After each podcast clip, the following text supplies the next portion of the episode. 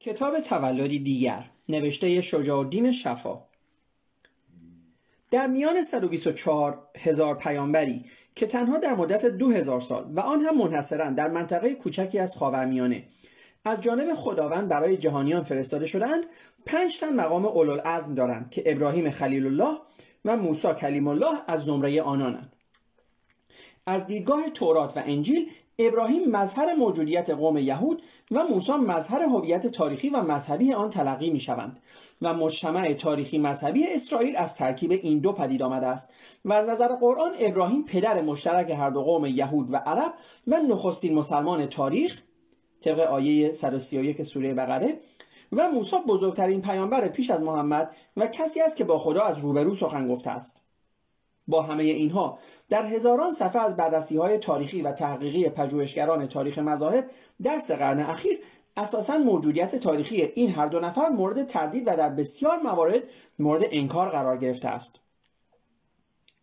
تورات ابراهیم را اولین یهودی معرفی می کند که یهوه خدای اسرائیل با او مستقیما تماس می گیرد و بی مقدمه به وی اطلاع می دهد که در نظر گرفته از, از در نظر گرفته است از نسل او قومی به زیادی ستارگان آسمان و قبار زمین و ریگهای دریا را پدید آورد و سرزمینی را در میان نیل و فرات برای همیشه به دانان ببخشد. به این شرط که آنها نیز بعد از این پسران خود را ختنه کنند و موجودیت تاریخی قوم اسرائیل عملا با این میثاق یهوه و ابراهیم آغاز می شود سفر پیدایش باب هفدهم آیات 8 تا 11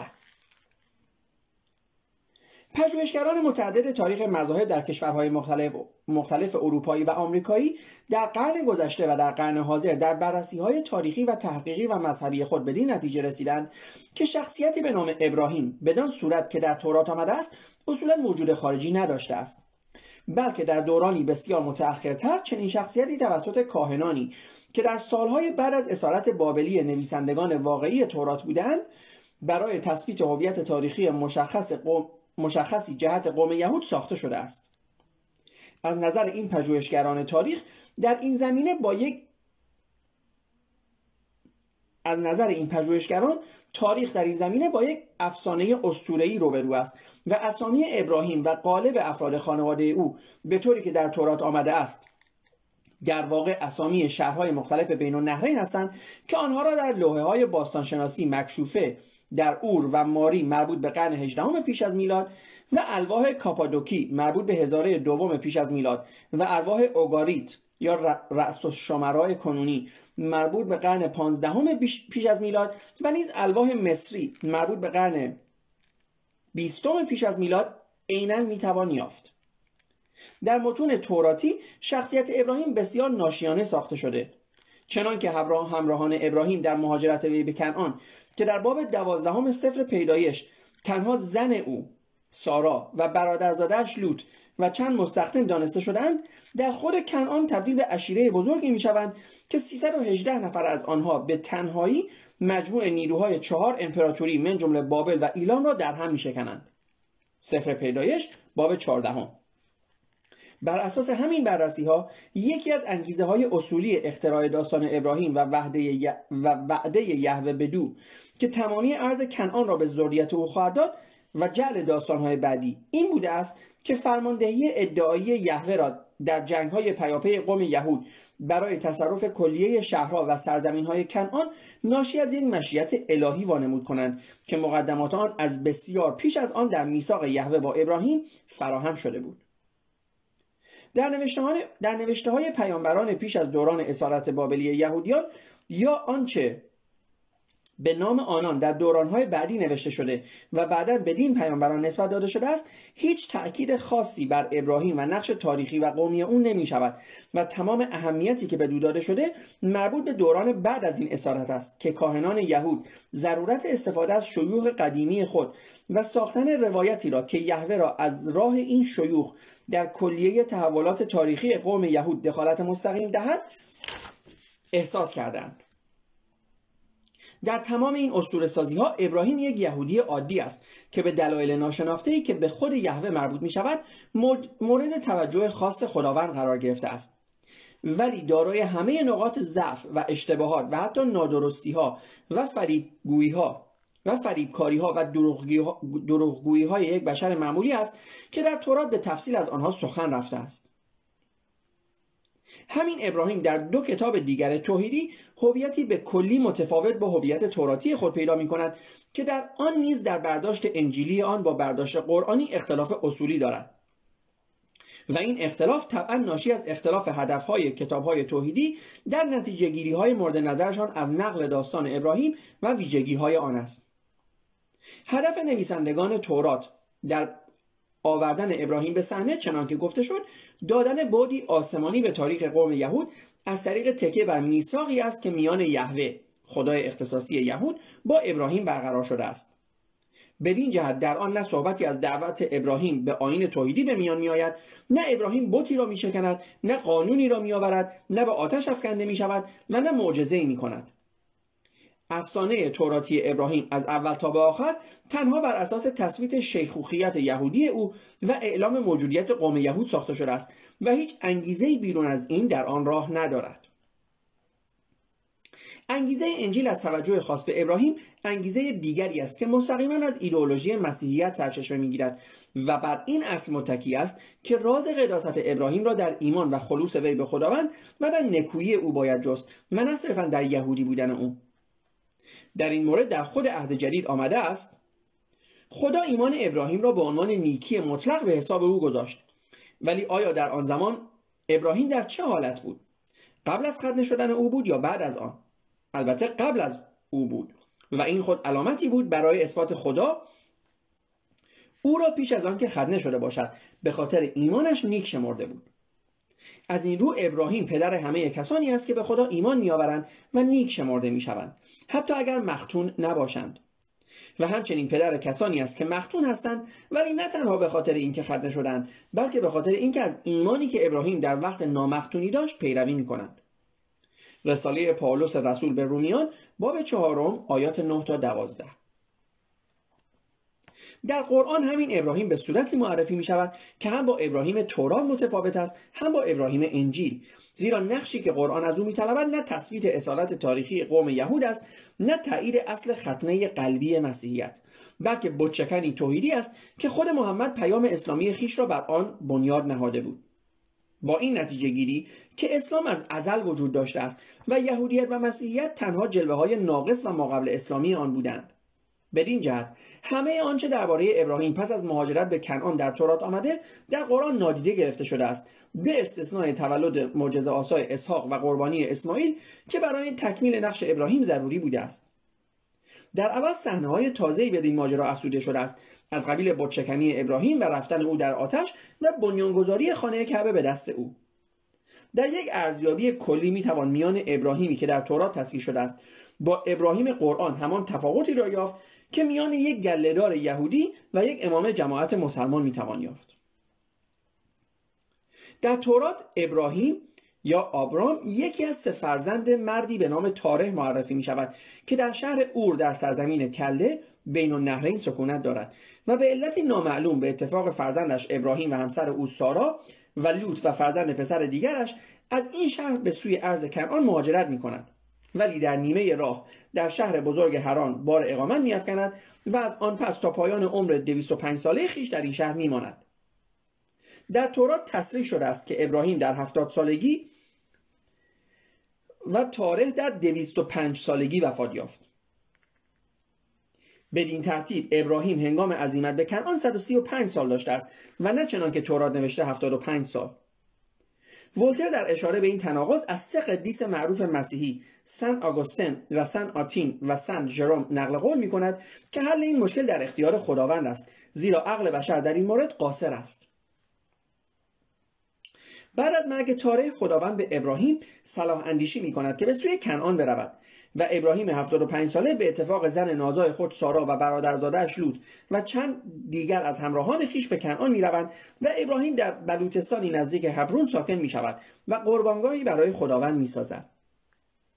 ولی چندی بعد در سرزمین کنعان قحطی می شود و وی این بار به صلاح اندیشی خداوند به مصر می رود که در آنجا فراوانی نعمت است و در مدت اقامت خود به نحو شرافتمندانی که شهر آن را در صفحات پیشین خواندید صاحب گاو و گوسفند و شتر فراوان می شود و به کنعان باز می گردد. در تمام این جریان از کله گرفته تا مصر ابراهیم نه بتی را میشکند نه کسی را به خداپرستی دعوت می‌کند نه معجزه ای از او بروز می‌کند در قرآن همین ابراهیم فرزند مردی به نام آذر معرفی می شود که بتپرست داتشی است به طوری که ابراهیم که با فیض الهی به پرستی گرویده و حتی به تصریح قرآن مسلمان شده است آل امران آیه 67 با پدرش در این باره مهاجه می کند و بتها را می شکند و بتپرستان شهر او را بدین گناه در آتش می افکند. ولی پروردگار آتش را بر وی گلشن می کند. و ما به آتش فرمان دادیم که برای ابراهیم آرامش و خنکی به همراه آورد و آن کسانی را که قصد سوزاندن او را داشتند شرمنده ساختیم. و او را به همراه لوط به سرزمینی که بدان برکت داده بودیم فرستادیم. انبیا آیات 69 تا 71 در جای دیگری از قرآن گفته شده است که به دنبال دومین مناقشه ابراهیم با پدر بتپرستش وی را از خود میراند و ابراهیم سرزمین خیش را برای همیشه ترک می‌گوید. مریم آیات 42 تا 49 در شرح وقایع مربوط به اقامت ابراهیم در ارض کنعان توران ماجرایی را نقل می کند که تقریبا همه مفسران آن را بیپایگی آن را از بیپایگی به شوخی نزدیکتر دانسته و کوشیدن تا تعبیرهای مختلفی برای توجیه آن بیابند. طبق این داستان در آن موقع که ابراهیم در هبرون ساکن شده است و برادرزادش لوط از او جدا شده است و در صدوم به سر می‌برد چهار پادشاه قدرتمند منطقه خاور نزدیک کدرا امر پادشاه ایلام امرافل پادشاه بابل آریوک پادشاه الاسار و تدال پادشاه امتها سپاهیان سدوم و عمره را در نبردی شکست می‌دهند و غنایم جنگی بسیاری همراه خود می‌برند که لوط و همه اموال او از جمله آنها هستند. و چون یکی از نجات یافتگان در این جنگ. ماجرا را در بلوچستان ممری به ابراهیم اطلاع می دهد وی به خشم می آید و 318 تن از خانزادان خود را بیرون آورده در عقب ایشان تا شهر دان می تازد و بعد از شکست دادن دست جمعی آنان همچنان تا هوبه که در شمال دمشق واقع است آنها را تعاقب می کند و آنگاه همه اموال غنیمتی را از ایشان باز می‌گیرد و لوط و اموال او را با زنان و مردم باز می آورد سفر پیدایش باب 14 آیات یک تا 16 بدین ترتیب. از یک سو ابراهیم که تنها با زن خود و چند تن از کسانش به کنعان مهاجرت کرده است سفر پیدایش باب پنجم آیه دوازده ناگهان 318 خانزاد پیدا می کند و از سوی دیگر این 318 خانزاد نه تنها چهار ارتش متحد از نیرومندترین کشورهای زمان خود را شکست می‌دهند بلکه شبانه تا چند صد کیلومتر فاصله نیز به تعاقیب آنها میشتابند. به روایت تورات در هنگام اقامت ابراهیم در کنعان خداوند در بلوچستان به طور ناشناس همراه با دو نفر دیگر به دیدار او میآید و ابراهیم برای میهمانان خود غذایی از گوساله بریان و شیر و اصل تهیه می کند که آنان با میل می‌خورند. سفر پیدایش باب 18 آیات 1 تا 15 ولی در قرآن این سه نفر ملائکی معرفی می شوند که از جانب خدا نزد لوط فرستاده شدند و چون جوهر انسانی ندارند غذای تهیه شده توسط ابراهیم و همسرش را نمی‌خورند و سرانجام خودشان را به ابراهیم معرفی می کنند هود آیات 70 تا 79 در روایت تورات چون سارا زنی نازا است که فرزندی به ابراهیم نداده است خود او از ابراهیم می‌خواهد که با کنیز مصریش هاجر همخوابگی کند تا از او فرزندی بیاورد. و این فرزند که اسماعیل نام می‌گیرد از دید قرآن نیای بزرگ اعراب است و کسی است که بعدا به اتفاق پدرش خانه کعبه را بنا می کند تا بیت الحرام عالم اسلام قرار گیرد. در این مورد متن تورات برای مسلمانان اصولا موهن است زیرا حاکی است که خداوند به هاجر گفت اینک پسری خواهی زایید که نامش را اسماعیل خواهی گذاشت و او مانند خری وحشی خواهد بود که دست وی به هر کس که دست وی به ضد هر کس خواهد بود و دست هر کس به ضد او. و هاجر خداوند را به نام خواند سفر پیدایش باب هفدهم آیات 13 تا 17 در روایت تورات سارا بعد از آنکه خودش به امر خداوند در 90 سالگی صاحب فرزند می شود از اینکه با اجازه قبلی خود او هاجر کنیز او از ابراهیم پسری به وجود آورده است پشیمان می شود و از شوهرش می خواهد که این کنیز و فرزند او را از خانه بیرون کند. و ابراهیم نیز با آنکه قلبا به این کار راضی نیست به فرمان خداوند یهوه به همین ترتیب عمل می کند و هاجر را به اتفاق فرزندش اسماعیل با دست خالی به بیابان بعر شبه میفرستد. ولی در آنجا خداوند چاه آبی به آنها می‌دهد و هاجر و اسماعیل در این بیابان ساکن می‌شوند و پس از رشد اسماعیل مادرش زنی از سرزمین مصر برایش می‌گیرد و اسماعیل تا به آخر عمر 137 ساله خود در اسرائیل میماند و صاحب دوازده فرزند می شود و همانجا نیز به خاک سپرده می شود بی آنکه گزارش به بیرون از سرزمین کنعان افتاده باشد. ولی در روایت قرآن ابراهیم هاجر و فرزندش را در صحرای عربستان مسکن می‌دهد. ابراهیم آیه 37 و بعد خود او همراه با اسماعیل خانه کعبه را بنا می کند حج آیه 26 و آن را بیت الحرام آینده عالم اسلام قرار می دهد و ابراهیم را در آن مکان دادیم تا آن را برای تواف کنندگان و نمازگزاران پاکیزه نگاه دارد. حج آیه 26 و خانه کعبه را مقام امر و مرجع دین مقرر داشتیم و مقام ابراهیم را محل پرستش خود قرار دادیم و از ابراهیم و اسماعیل پیمان گرفتیم که حرم ما را از بتها بپردازند. بقره آیه 125 و ابراهیم به ما عرض کرد که پروردگارا من ذریه خودم را در این وادی بیکشت و زر که نزد بیت الحرام تو است برای به پاداشتن نماز مسکن دادم. تو این شهر را مکانی امر مقرر فرما و من و فرزندانم را از پرستش بتان دور نگه دار. ابراهیم آیه 35 ولی درست در همین سالهایی که ابراهیم و اسماعیل به روایت قرآن در مکه ماندند تا با بت پرستی مبارزه کنند به روایت تورات ابراهیم در عرض کنعان بعد از درگذشت همسرش سارا در صد و چند سالگی خود زنی تازه می‌گیرد و در طول زمان از او صاحب شش فرزند می شود و سرانجام در 175 سالگی در میگذرد و در همان عرض کنعان به خاک سپرده می شود به نوشته چند تن از مورخان اسلامی تبری ابن قتیبه و ابن الاسیر. ابراهیم زنی دیگر نیز از قوم عرب می‌گیرد که از او پنج پسر دیگر پیدا می کند درباره فرزند ابراهیم که به امر خداوند میبایست قربانی شود و بعد خدا از قربانی او به دست, پدرش, به دست پدرش منصرف شود همین اختلاف فاحش میان روایات تورات و قرآن وجود دارد. زیرا در تورات این فرزند اسحاق پسر دوم ابراهیم شناخته شده در صورتی که مسلمانان او را اسماعیل پسر ارشد وی می‌دانند. صافات آیه 101 تا 107 موضوع قربانی اسحاق نیز یکی از تناقضهای مهم تورات است. زیرا که به گفته تورات سارا در 127 سالگی مرده است و چون وی اسحاق را در 90 سالگی زاییده بود در این صورت اسحاق که به فاصله کوتاهی پیش از مرگ سارا برای قربانی برده شده است میبایست 37 ساله باشد. در صورتی که به تصریح تورات 13 ساله بوده است. تناقضی مهمتر در همین زمینه این است که تورات در چند جای پیاپی از اسحاق به عنوان فرزند یگانه ابراهیم در ماجرای قربانی نام می‌برد.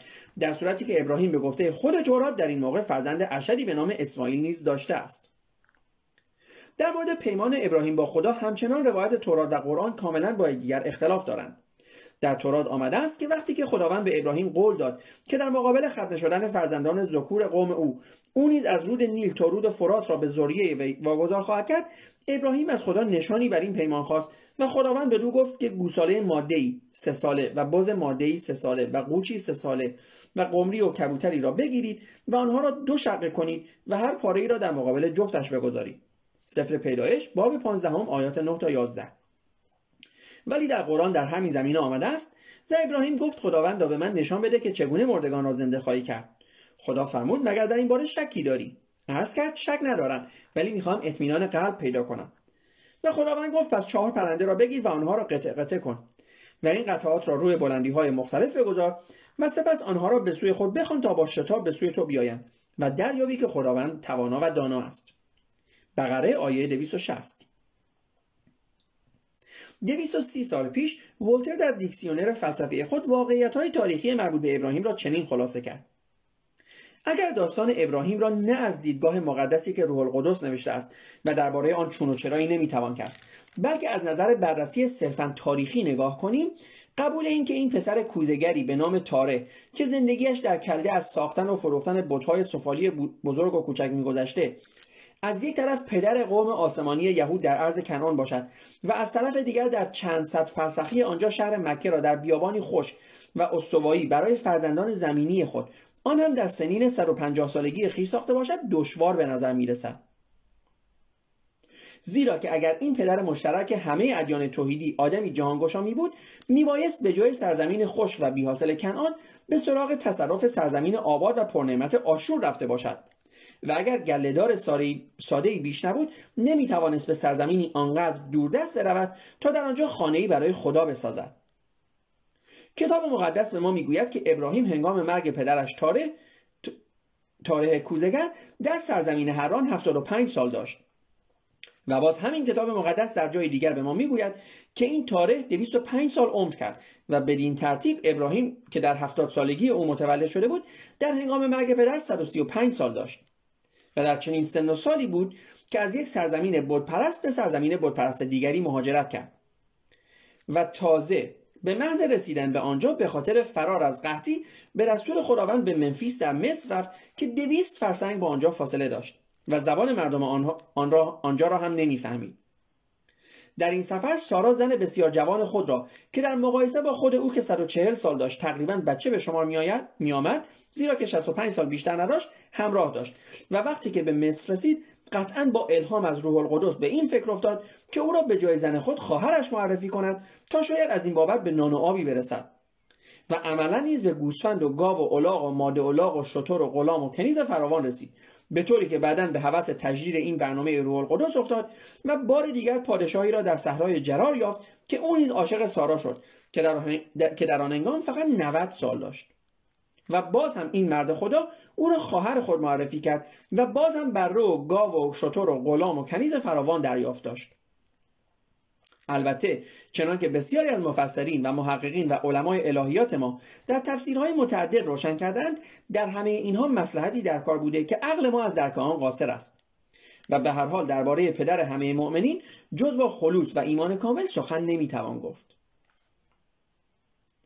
تناقضات فراوانی که درباره ابراهیم در تورات و قرآن وجود دارد از همان آغاز اسلام مورخان و مفسران مختلف قرآن را به تلاش های بیحاصلی برای توجیه این نوع ها واداشته است که نمونه های آنها را در کتاب های متعددی مانند تاریخ و تفسیر کبیر تبری سیرت و نبویه ابن هشام معارف ابن قتیبه صحیح بخاری کشف الاسرار میبودی التبیان توسی تفسیر الکبیر رازی جامع الاحکام قاطبی زیل المعرب جوالیقی قصص الانبیاء نجار البلدان یاقوت قصص الانبیاء سعلبی مروج الذهب مسعودی آثار الباقیه بیرونی طبقات الکبرای ابن سعد دلالت الحایرین ابن میمون و مجمل تواریخ القصص می‌توان یافت.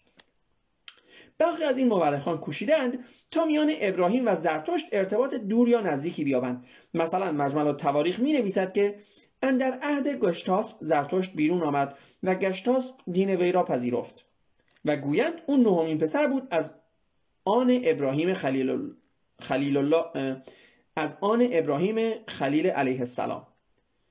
کتاب مجمل و تواریخ و است و در برهان قاطع آمده است که زرتشت به زبان پهلوی و نیز در روایتی سریانی نام ابراهیم پیغمبر است.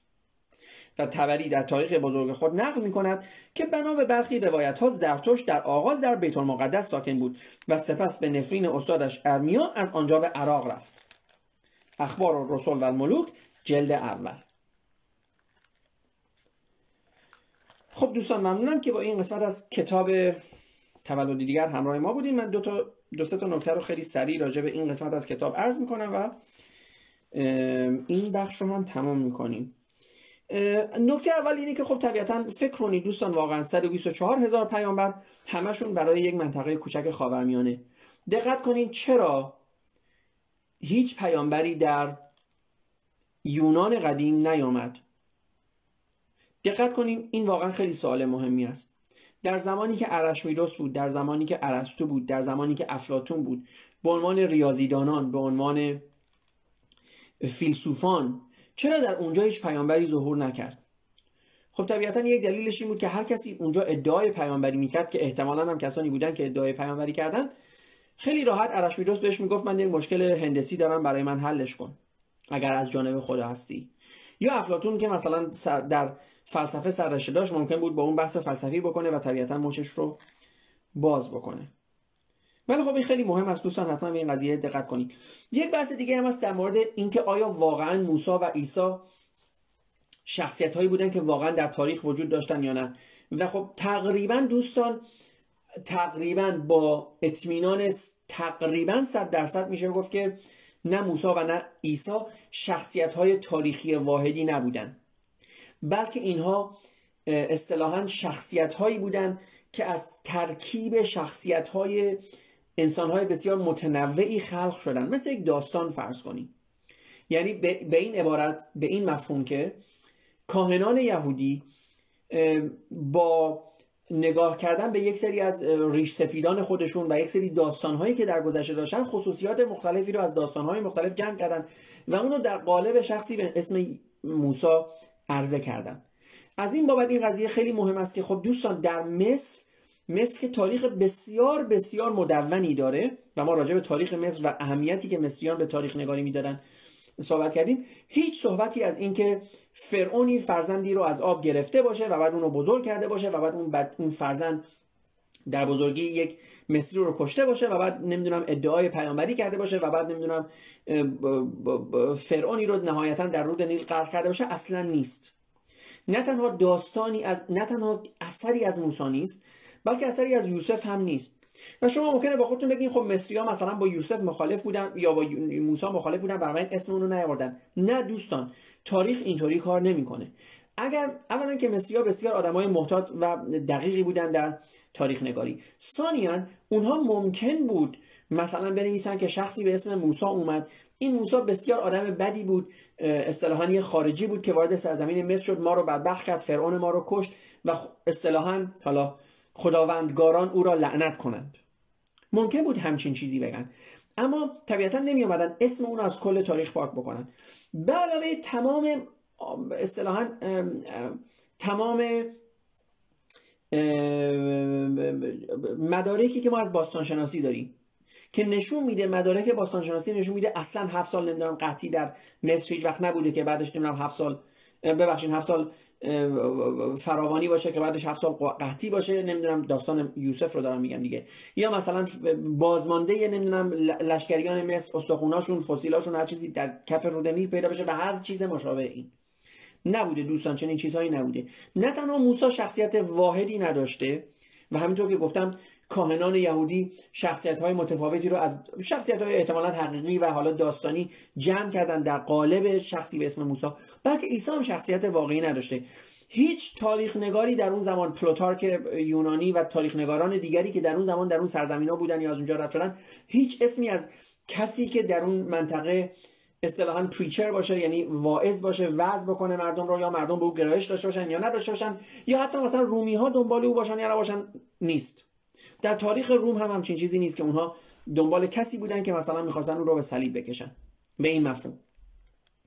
بنابراین نه وجود نه وجود تاریخی موسی قبول هست به شکلی نه وجود تاریخی عیسی و نه حتی وجود تاریخی محمد. منتها در مورد محمد این یک مقداری جدیدتر هست. یافته های باستانشناسی و یافته و کسانی که قرآن رو شدیدن اصطلاحا زیر و رو کردن و بالاخره قرآن شناس بودن اسلام شناس بودن به این نتیجه رسیدن که شخصیت محمد هم مثل شخصیت عیسی یک شخصیت نیمه خیالی بوده. یعنی ممکنه شخصیتی بوده که حالا مثلا اصطلاحا عارف بوده یا هر چیزی ولی این یک شخصیت واحد نبوده. من یک نمونهش رو براتون آوردم. گفتم که در یکی از سوره های قرآن میگه که ای مشکان زمان شما روزی دو بار از کنار ستون نمک رد میشین و چرا مثلا اندیشه نمی‌کنین در حالا خودتون و اینها؟ در حالی که ستون نمک 600 کیلومتر بالاتر از مکه و مدینه و در حقیقت در سرزمین اردن و در کنار شهری نزدیک شهری به اسم پترا هست. و خب این مشخص می‌کنه که مشکین نمی‌تونن دو بار در شبانه روز اونجا رفت آمد کرده باشن. و این نشون میده که اصولا داستانهایی که برای محمد ساختن اصلا در مکه و مدینه اتفاق نیفتاده. مکه به عنوان مثال در قرآن اومده که سرزمینی بوده که و هست که نمی‌دونم در اون اصطلاحا شاهراه یا یکی از بالاخره مکانهای شاهراه های حیاتی اقتصادی است و کاروانها میان و میرن. در حالی که مکه به هیچ عنوان در هیچ زمانی از تاریخ محل رفت آمد کاروانها نبوده. و این هم یک چیز دیگه است که شما می‌تونید ببینید. حالا مراجعه بکنید. ولی در صورت اون چیزی که گفتم مشخص هست این است که هیچ کنم از این شخصیت ها به صورت واقعی در تاریخ نبودن. نه عیسی نه موسی و نه محمد. اینها افرادی بودن که اصطلاحا یعنی اینها مجموع اصطلاحا آدم های حقیقی و غیر حقیقی بودن که برای اونها این شخصیت ها رو ساختن. به خاطر همین شما می‌بینین که با این حال که محمد خودش طبق اون چیزی که در تاریخ اومده مدینه رو می‌گیره و بخش زیادی از عربستان رو می‌گیره و بعد نمی‌دونم ابوبکر و عمر و عثمان و اینا کشورگشایی می‌کنن. تا تا سال 65 اگر اشتباه نکنم یا همین حدود هجری هیچ سکه به نام محمد ضرب نمیشه. خب اینا همه البته الان گفتم اینا همه رو باید کنار هم بذاریم به عنوان تکه های پازل. اولین بار اصلا نام محمد در اونجا روی یک سکه میاد. در حالی که اونا سکه داشتن. ولی هیچ وقت نام محمد یا محمد رسول الله رو سکاشون ضرب نکرده بوده. در مورد تفاوتایی که بین ابراهیم حالا اصطلاحا تفاوتایی که بین قرآن و انجیل و تورات و انجیل و قرآن در مورد زندگی ابراهیم است خب این کتاب خیلی صحبت کرده. من فقط می‌خوام شما رو به یک نکته دیگه جلب بکنم که زیاد صحبت میشه.